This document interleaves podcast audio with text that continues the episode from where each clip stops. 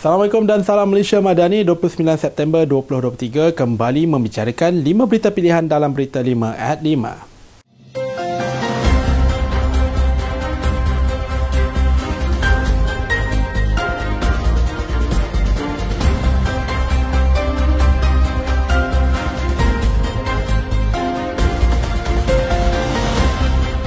Datuk Amiza Abu Ada menggariskan strategi 3P iaitu pendapatan perumahan dan penyediaan infrastruktur bagi memperkasakan golongan belia di kawasan Dewan Undangan Negeri Pelangai kali ini.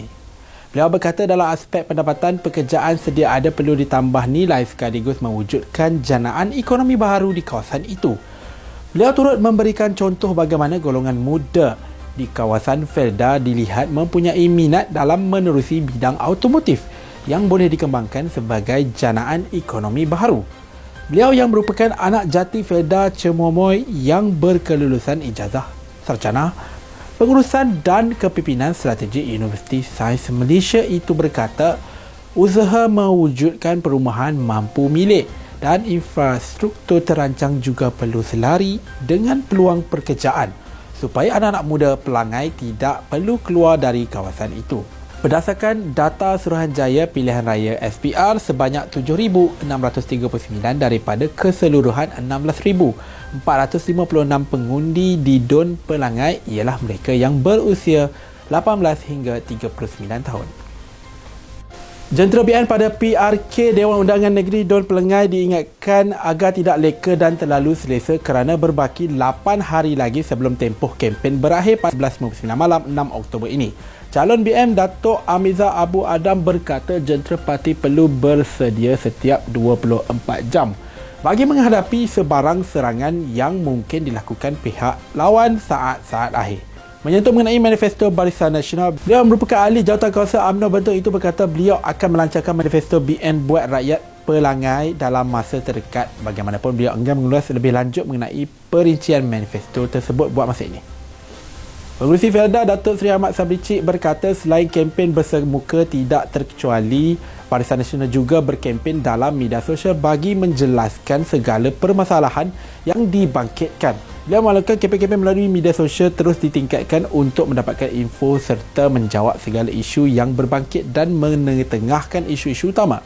Menyentuh mengenai masa depan Felda, beliau menjelaskan nasib Felda banyak bergantung kepada kestabilan kerajaan sekarang dan apabila kerajaan bertukar kebiasaannya akan menimbulkan keresahan kepada orang ramai. Menurut beliau pilihan raya ini bukannya untuk menyusahkan rakyat tetapi bertujuan untuk memilih seorang wakil rakyat yang boleh membantu para peneroka sekaligus untuk generasi kedua dalam menyelesaikan pelbagai masalah.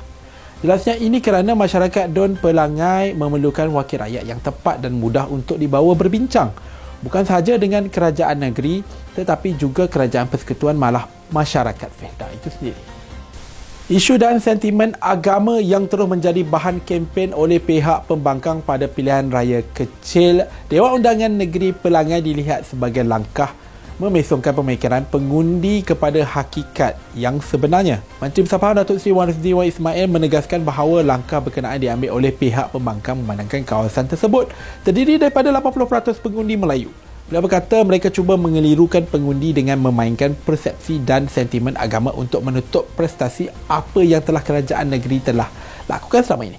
Lalu beliau mengadakan ramah mesra bersama calon BN Don Pelangan Datuk Amiza Abu Adam dengan masyarakat setempat di pusat daerah mengundi Pelangai. Katanya pengundi-undi Don Pelangai terutamanya sekali anak-anak muda perlu menilai prestasi kerajaan negeri yang ada pada hari ini bukannya mendengar cakap-cakap orang. Beliau turut memberikan contoh bagaimana kerajaan negeri memberikan tumpuan dalam aspek kebajikan serta tumpuan dalam sektor pendidikan selain memperkasakan berkaitan agama Islam. Timbalan Menteri Kerja Raya Datuk Seri Abdul Rahman Muhammad berkata bukan sahaja masyarakat Dewan Undangan Negeri Dun Pelangai memerlukan Datuk Amiza Abu Adam. Sebaliknya, kerajaan negeri Pahang dan juga pusat turut memerlukan khidmat beliau. Katanya langkah itu penting kerana perjuangan yang diilhamkan oleh Allah Yarham Datuk Seri Johari sudah pasti calon yang ada ini akan membawa keseindambungan kepada penduduk Pelangai.